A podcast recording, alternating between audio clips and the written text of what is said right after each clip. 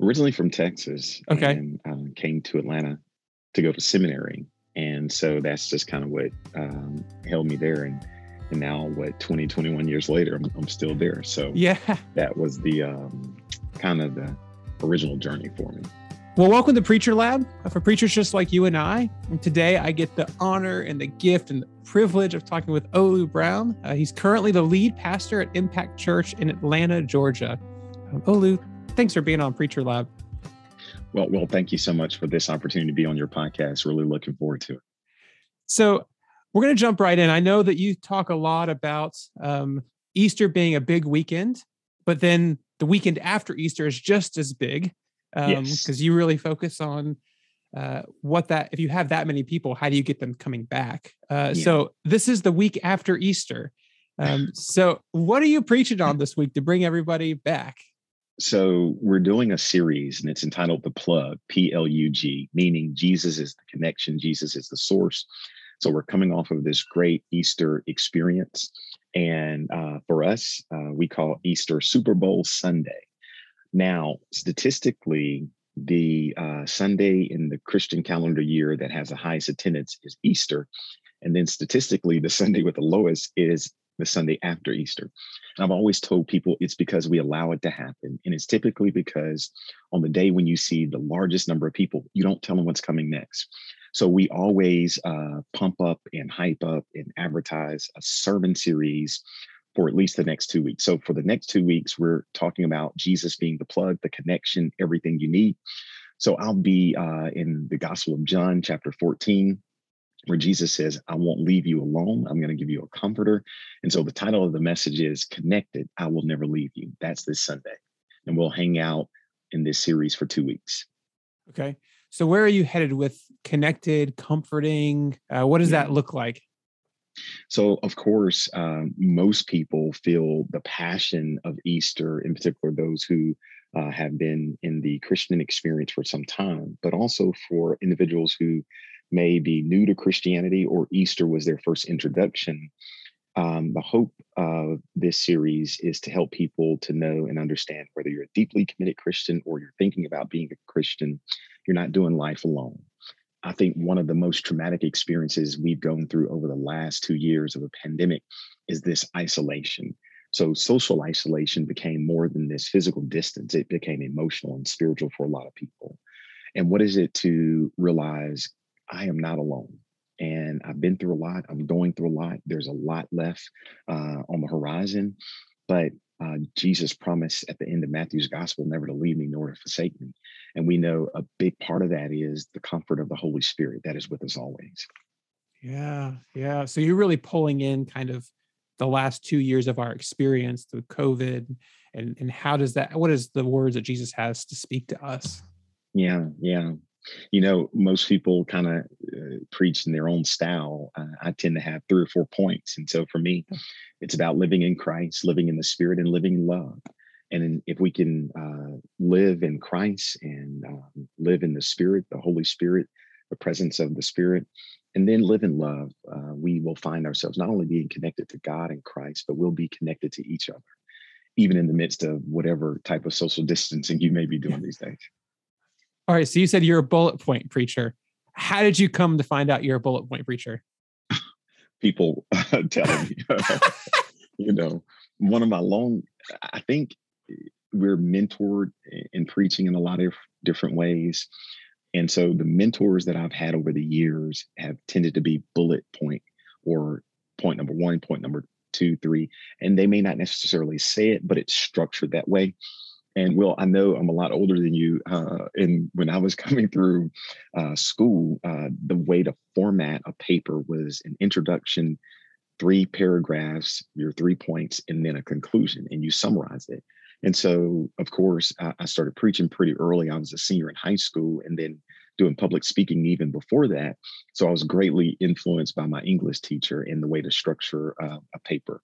And so, therefore, a lot of my preaching, even if I don't say point one, two or bullet one, two, you can really listen to it and back away from it and say, okay, he basically had three or four points in an intro and a conclusion. Okay. So so, you obviously love English and the the written word. How do you, uh, when you think about your very first time, whether it be the paper that you wrote for your English professor or the first time you gave a sermon or a talk, how did you? What did it feel like for you? Was was that? Yeah. Did you do it? You're like, that's it, or was it a yeah. process? Well, part of our family tradition uh, on both sides. So my father was a pastor, and so I grew up hearing him preach. And to me, one of the best preachers I've ever heard. He's more of a storyteller, narrative type preacher. Um, and then on my mother's side, a lot of literature. So introduced to poetry and uh, a lot of literature early on. And so uh, English and writing and all of those kind of things were a part of my life. But I then started expressing myself through the written language. And then the written language then led to the verbal, uh, whether it was debate class or doing uh, a public speech and then eventually uh, preaching and teaching. But in those early days, and I'm one of those folks, I can pull up a journal uh, that I wrote uh, a speech or a paper uh, in the sixth or seventh or eighth grade. And when I look back on those days and think about how did that feel, it felt like me being able to communicate to the world what I was feeling on the inside. And of course, that's empowering it's freeing, it's all of those kind of things at the same time, which is what I feel often when I preach. And if there's ever a time when I'm tired uh, of preaching, and when I say tired of preaching, it may be because just life is crazy and mm. preparing and all those kind of things. What inspires me is remembering those early days and this great privilege of communicating the gospel of Jesus Christ to the world and the same freeing experience I have uh, hoping and praying through the power of the Holy Spirit, other people have that as well. So that early, early notion and feeling of writing and preaching kind of sustains you now. Very oh, much yeah. so. Do you ever go back so. and like watch one, an early sermon or read an early like writing? You know, I, I listened to an actor once, and a very uh, well-known actor uh, and personality in a lot of different uh, TV pieces says he struggles to watch himself on TV.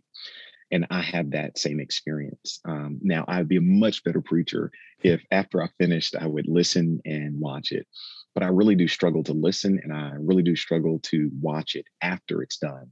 Now, our team every Thursday, whoever's communicating in any of our age groups, we come together and we do a preaching call. And so we practice it together. But after it's said and done, I often don't go back uh, to review it um, because of whatever the reason is, it, it's just been a difficulty. Uh, but I do encourage other people to do it. It's not a practice that I do, but I encourage others to do it. it, is, it is a weird thing to like see yourself. Yeah. Like I remember saying that, or I remember not. I don't remember saying yes. that at all. And then watching yes. yourself with your hand gestures of like, oh my goodness, oh, I really yeah. messed that one up. yeah, very much so. Um, but it's something I encourage people to do. yeah, yeah. Okay, so you mentioned your Thursday phone call. Can can you mm-hmm. walk us through kind of what this week looks like for you preparing? Yeah. So over the years, we've gotten a little bit better as a preaching team of preparing ahead of time. So we try to stay a month out. So everything I'm preaching um, in this month of April was uh, in an outline form turned in to our experience lead and our graphics person last month. And so they're able to build out the slides. You're able to tell them images, songs, or different types of text that you may want. And then when we come to Thursday, the hope is whoever's preaching, uh, you've done uh, the work on the sermon uh, and brought it from an outline to a more complete uh, text or content to share. And then for about five minutes, you give everybody on the call a summary of that sermon. And we encourage you to really talk it and preach it the way you're going to express it on Sunday. And then uh, we ask the question any thoughts, any uh, celebrations, any concerns, and it never fails. The folks on the team are, are great in giving feedback, but it makes the sermon so much better. It also helps to edit it as well because we've learned over the years what we think will work well may not always work well. And so that feedback is also helpful. and then so after the Thursday call, if there are any edits, you um, make those edits and essentially resubmit it, or you submit the edits, and then the person who helps build the graphics uh, on Friday or Saturday, we'll send you the slide, you know, presentation of each of the points or each of the moves or stories or text and uh, take one last look at it. And then uh, it goes in, in a sense, uh, uploaded. We use a software called ProPresenter. And then on Sunday morning, we kind of do the same thing again. So everyone, most churches would say pulpit, we say stage. Everyone who's presenting from the stage has the practice before. So we have three experiences, uh, 8, 10, and 12. Uh, part of our team arrives between 6 and 6.30. And then around 7.30, we're uh, rehearsing the music. And then whoever's uh, the liturgist, if you will, we call them worship facilitator, or whoever is preaching, will come on the stage and we will go through uh, our message, not in real time necessarily, but just to make sure all the points and the moves are uh, where we want them to be. And even in that moment, there may be some corrections. Now, here, Will, is where it really comes into play. And I know there are some who are uh, listening to this, they don't have multiple worship experiences or services on Sunday. But if you do have multiple, you never preach. Uh, if you preach the same sermon, you never preach it the same each time because there's always an adjustment, there's always a learning. And so that may be why I don't watch it again because I've preached it three times and I hope, you know, by the third time it's better. But here's what happens to me. And I know you didn't ask for all this. Sometimes I feel it's the best at the first and then it just kind of goes downhill from there. So uh, it, it all depends. Yeah, yeah. Oh, I've, gosh, I found that same thing of because I haven't preached it live before. And that 1st mm-hmm. one is like the very first time. And if I think it's good, I want to match it or yep. do the exact same yes. thing. And then I'm like, yes. oh no, it's not the same feel. It's not the same mm-hmm. congregation. Mm-hmm. That joke mm-hmm. that went wonderful the first service. Yes. Nobody laughed. Very uh, much so. And it's like yeah. you're not in that moment. So yeah, yeah. yeah. Mm-hmm. Oh, that's yeah. so interesting. And it's almost like having multiple siblings or multiple children, each with different personalities. Uh, my son, we love uh, Chick fil A, and he loves this cookies and cream milkshake. And although I love the cherry and all that kind of experience, he said, Hey, Dad, I don't like cherry. So if you're preaching and you're trying to serve the same meal to each of the congregations, they're different.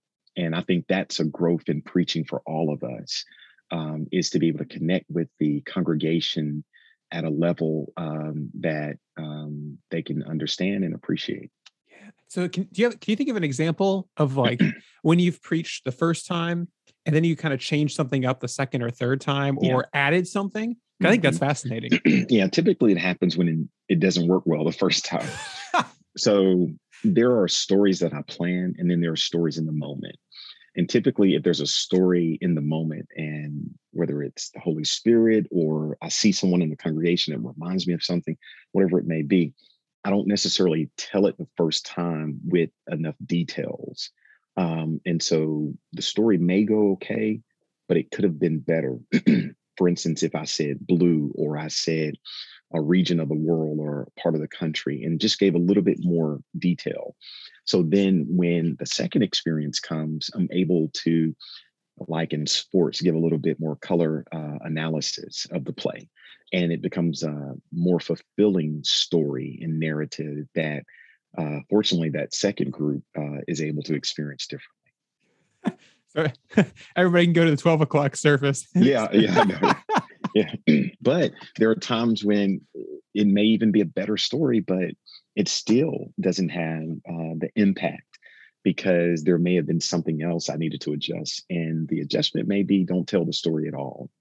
Um, and it, it's uh, preaching multiple or one and I, I tell folks if you have one experience it's even more important to practice because it is one and done so don't preach it for the first time to the people uh, oh gosh uh, yeah so how do you know if a sermon has impact or not what does that yeah. what does that look like amazingly the sermons that i feel that were terrible are the ones that i often get the most feedback on that people will say, "Oh my God, this was amazing." I'm like, "Oh my God, this was the worst sermon ever," and that just says Olu or whoever's preaching is really not about you. It's about God.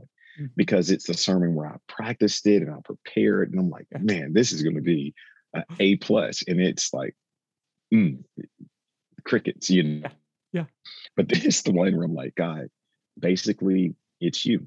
And in those moments, I, I believe uh, I believe the Holy Spirit is always present in all of our messages, whatever the context. But maybe it's just a different vulnerability, um, and surrender that I have internally that translates to people in that moment um, and helps them to connect. Yeah, yeah, oh, yeah. So, I, I I've never heard anybody do kind of the thing you do on Sunday um, of yeah. kind of walking through. Like, I, yes. I, know the musicians need to walk through, yes. but I've never thought about it as like a, a mic check for everyone. Everyone. How, like, what does that? What does that look like? What does that physically yeah. look like? Are Are you on stage when you're like preaching and you have your mm-hmm. three minute kind of notes, yeah. or yeah, we, we're doing it real time walkthrough. And once again, if you're watching or rather listening and you have one worship experience, practicing it before is vital. And it may only be you, you're a team of one, but stand there in the pulpit or whatever it's called for your context and review um, as much as you can. So our graphics team is uh, back with the sound uh, and um, other folks are you know just kind of standing around music people and and so in that moment we review it and practice it and anyone can critique. So a couple of weekends ago um, a person from our worship team was sitting and you know it can be an english teacher any number of you know professions that people bring in these volunteer spaces in particular and she saw one of our slides and she said that word needs to be corrected and she was right. So we missed it and that's the other part of practicing is you can be in your own world to where there are things that you don't necessarily see that need to be adjusted by people who just step in fresh. And so um, after we review it then uh, there are sometimes we're a little bit late or later getting start and there are people starting to come in so they kind of get a double sermon. Yeah but it's a part of the culture now. Now, another thing we do, which is about preaching, but it's about the whole of the experience, is we're big on words and language that represent our values and our culture as a church. So we would review from time to time what's hot and what's not. Uh, and this is important for people who are on the pulpit or on the stage and they're communicating uh, online or in person. So, for instance, we don't call it a worship service, we call it a worship experience. Um, we may use more words uh, around generosity than stewardship. And those are things that we try to rehearse, not as often, but rehearse from time to time because, in particular, the music team, people don't realize they really uh, have an opportunity, uh, in particular, if you have like a praise and worship style as opposed to a choir. But even with choirs, they really share a lot of language and a lot of information with the congregation and just making sure there's not a miscommunication. So if I'm hanging with you for an entire worship experience, that the music team communicate one thing, the liturgist communicated another thing, and the sermon communicated another thing. And so I'm leaving saying, okay, I heard three different things. Which one do you want me to follow?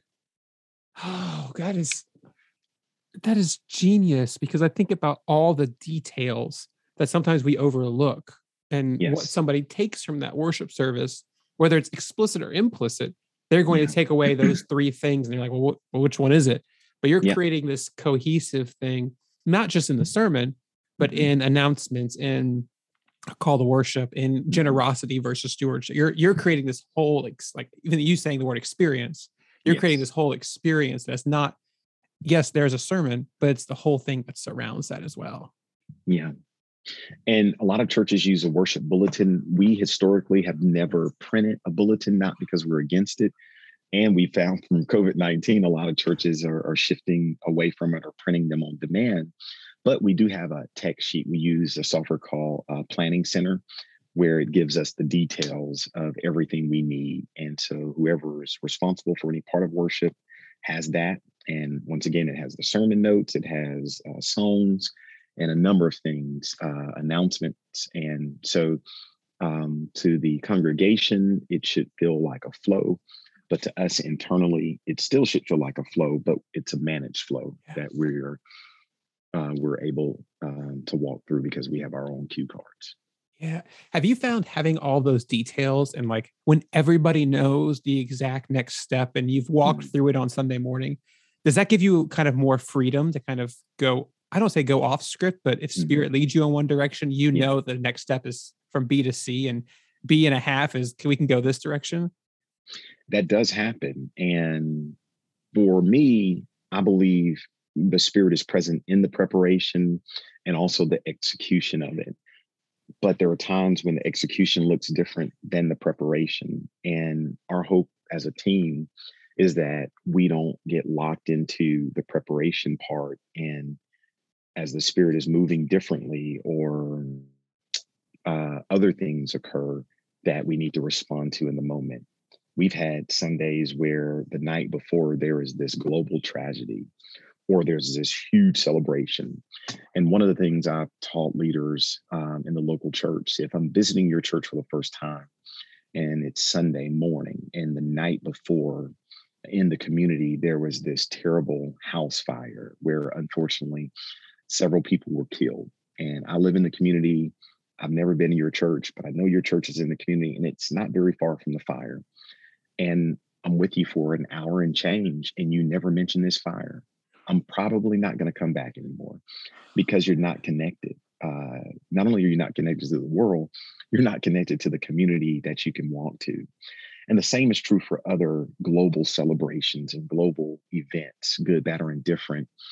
And so that can alter the experience. And we've really had to do that um, the night before and during um, and we've also had to change some things because of the way it was communicated. Perhaps we could do it differently or better. So, always being open to rethinking, revising, and pivoting.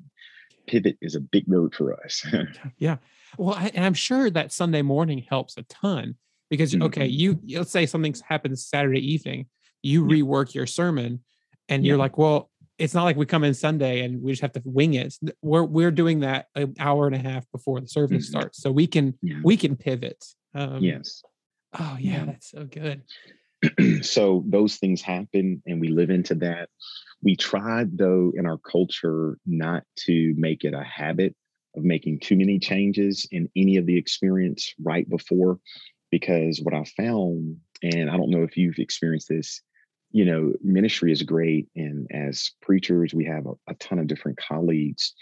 And one of the things that happened to me that I saw happen to other colleagues is we would wait too late to prepare. And that became a behavior pattern.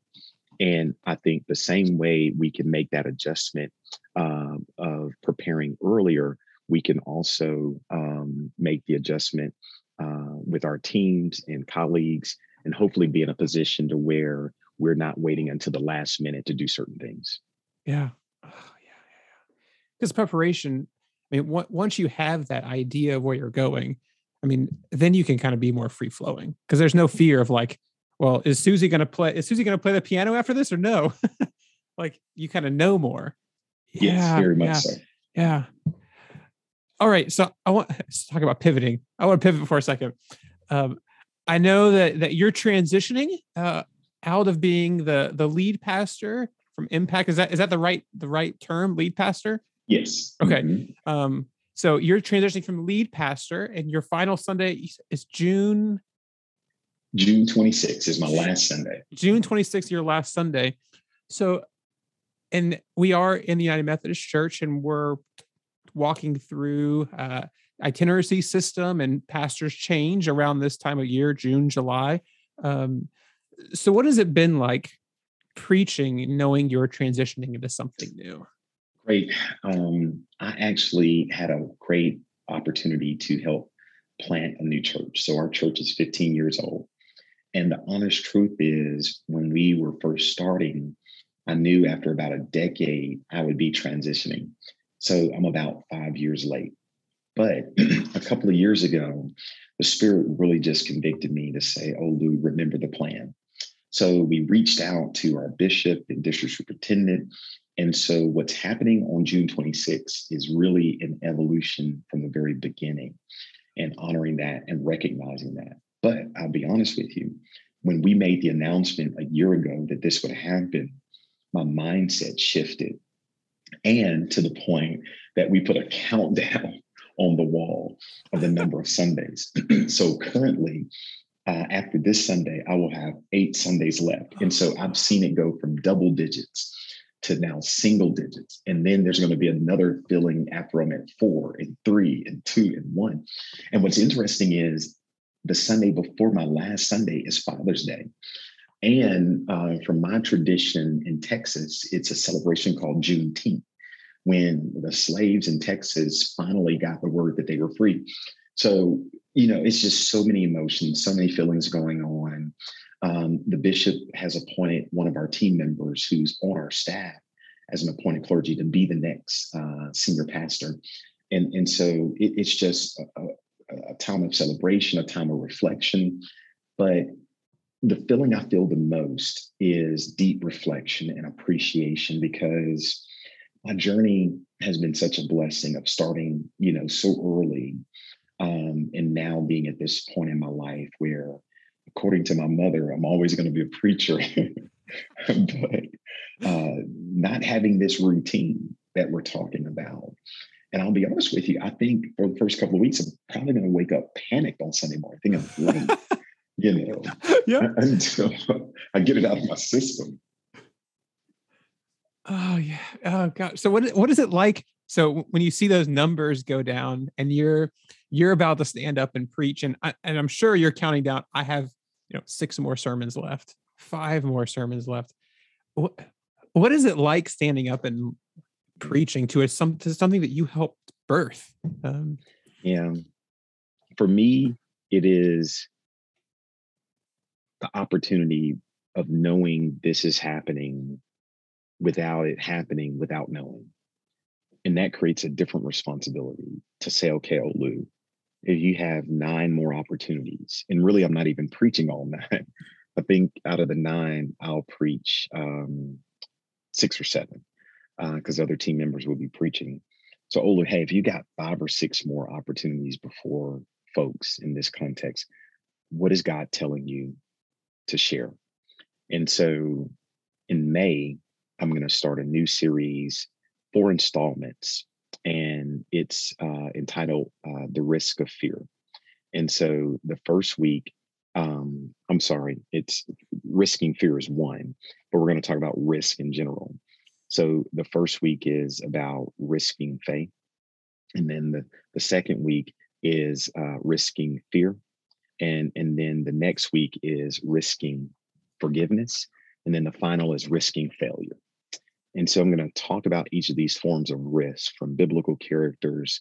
You know, the first Sunday that we're doing it is Mother's Day. And so we're going to talk about Jochebed, Moses' mother, and his sister, Miriam, and Pharaoh's daughter, these three women who risked faith in unique ways to help Moses become who we know him to be throughout history's time. And so then I'll go into June and do something similar, not necessarily a series, but helping the congregation reflect on where we started and where we are. And I really feel a deep responsibility around helping them to stay as much as possible focused on the future.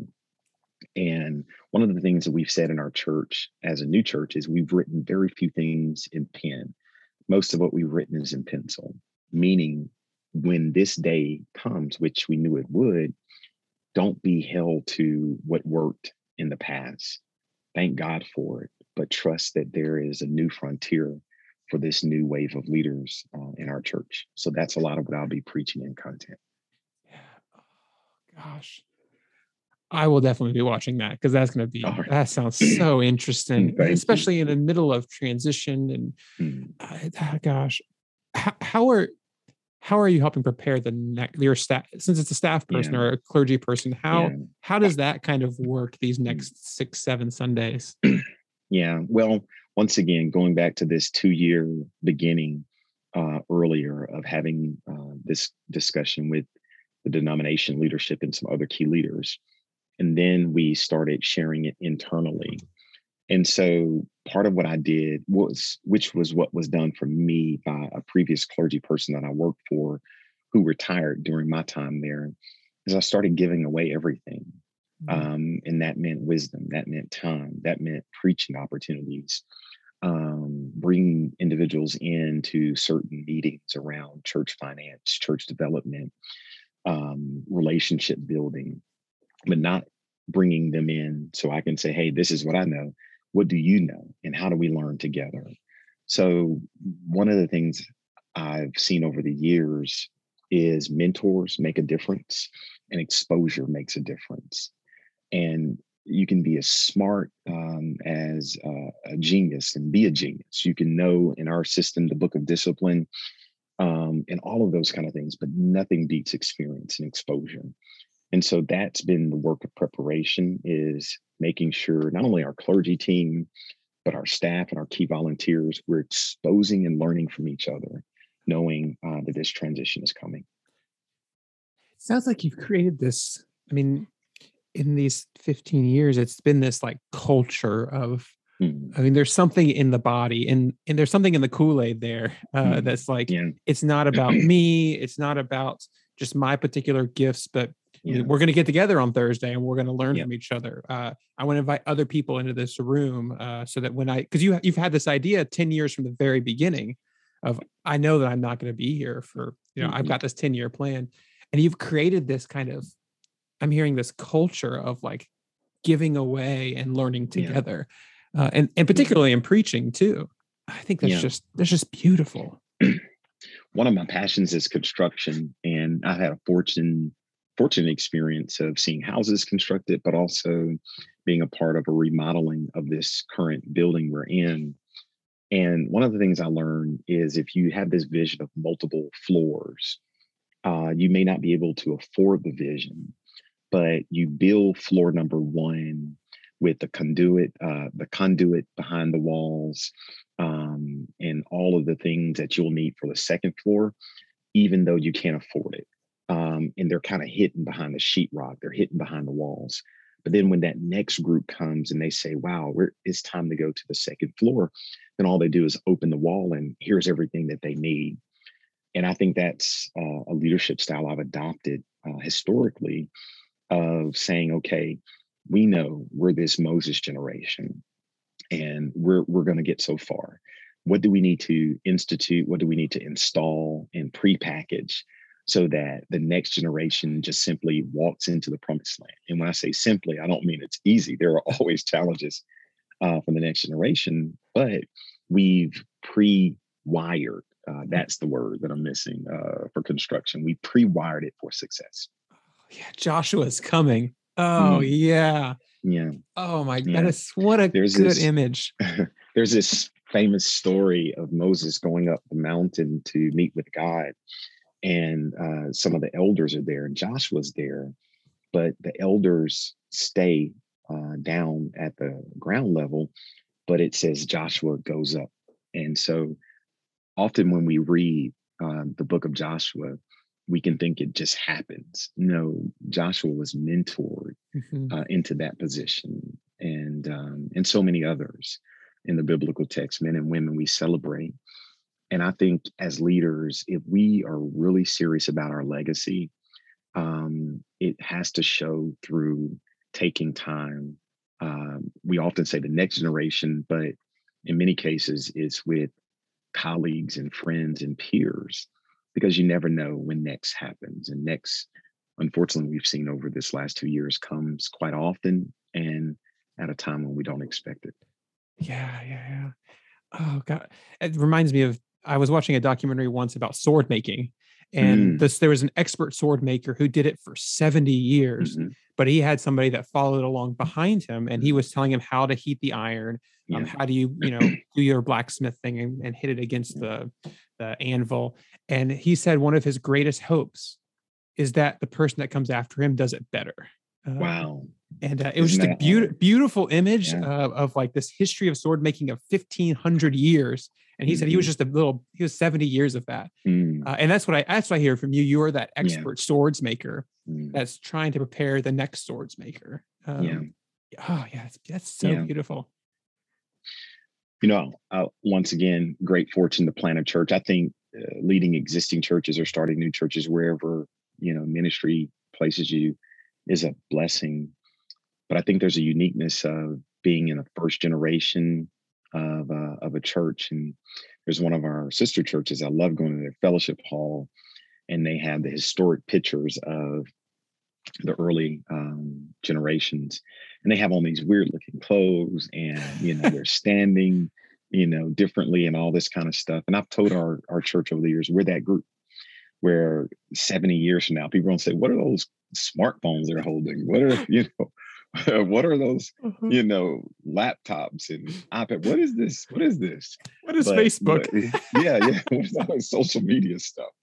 You know, or cars uh, that drive on the ground. But what they won't be able to laugh at is the value of legacy and hope and faith and a strong foundation. And they'll be grateful, I pray. And that's what I believe preaching is all about. We won't be around forever, but for the time that we have to speak hope, have we been faithful? And know and trust that the voices that will come after us will build. And like the, the craftsman said, will be better. Oh, that is that. Should we give a benediction now? Oh my oh, gosh! all, yeah. all right. Oh, um, are there any final thoughts uh, for preachers yeah. who are listening um, that you might have? The, yeah. Um, preach always like it's your last time. And if you do that, you'll always give it your best. And I don't say that to be morbid or to be um, a person who paints a picture of, you know, you never know when this is, you know, your last day on earth kind of situation. But preach as if it's your last time whenever you get an opportunity to preach. And don't think of preaching in one context. There are folks who are listening who live in cities where there's public transportation and you're at the bus stop and someone asks you a question, that's a sermon. or um, there's an elder in your home or community or church and you're serving them communion and they say, Preacher, what did you talk about last week? And on a couch, you go over the sermon. That is just as much of a sermon as being Billy Graham or TD Jakes and preaching the millions, sitting on a couch with a elderly person sharing communion and telling them your three points in your poem. So the takeaway is always preach like it's your last time and never underestimate the preaching moment, regardless of the context. It's all important, it's all valuable, and it's all spirit led. Give it your best. Oh, gosh. oh that is so good. Um, I, yeah. Oh, man. Well, I got I have one more question, a quick question, yeah. um, and then I think we're almost at our time. But um, what is a book that you've read in the last six months has been meaningful or impactful to you? Um, maybe it be a commentary, a children's yeah. book. Uh, what would be that one book that you would suggest for people? Yeah, growing up, um, well, I guess in my 20s or so, I, I would watch a, a lot of uh, public broadcasting, still do. But uh, gentleman, he's deceased now, Dr. Wayne Dyer. And um, he wrote this book some years ago, back in the 70s, and it's called Your Erroneous Zones. And these erroneous zones are behaviors or thoughts that uh, get in the way of our optimal best. So it may be fear, it may be uh, overthinking, it may be um, being too concerned about what people feel or think about us. And so um, I finished that coming uh, into this year. And it was something I talk about therapy a lot. I have a therapist, and it was a book that my therapist had mentioned some years ago. And it was interesting. We kind of circled back to it in a recent therapy session, and I picked it up. And here's what's so interesting one of the things that we unpacked a lot in therapy, and you would think by this age and stage, I would have this down, but just being yourself. and um, this book came from a thrift store and it was signed by Dr. Wayne Dyer. Oh. And it was signed uh, just a couple of months before I was born. And uh, what it said was the person's name, and it said, just be you. Oh. And it was almost as if God was speaking to me uh, through a person who had signed this book three, four decades ago. I'm 44. And and and uh, on an airplane. We never met but the same word he gave then was the same word that my therapist and I had been working on, which is be yourself and it's okay.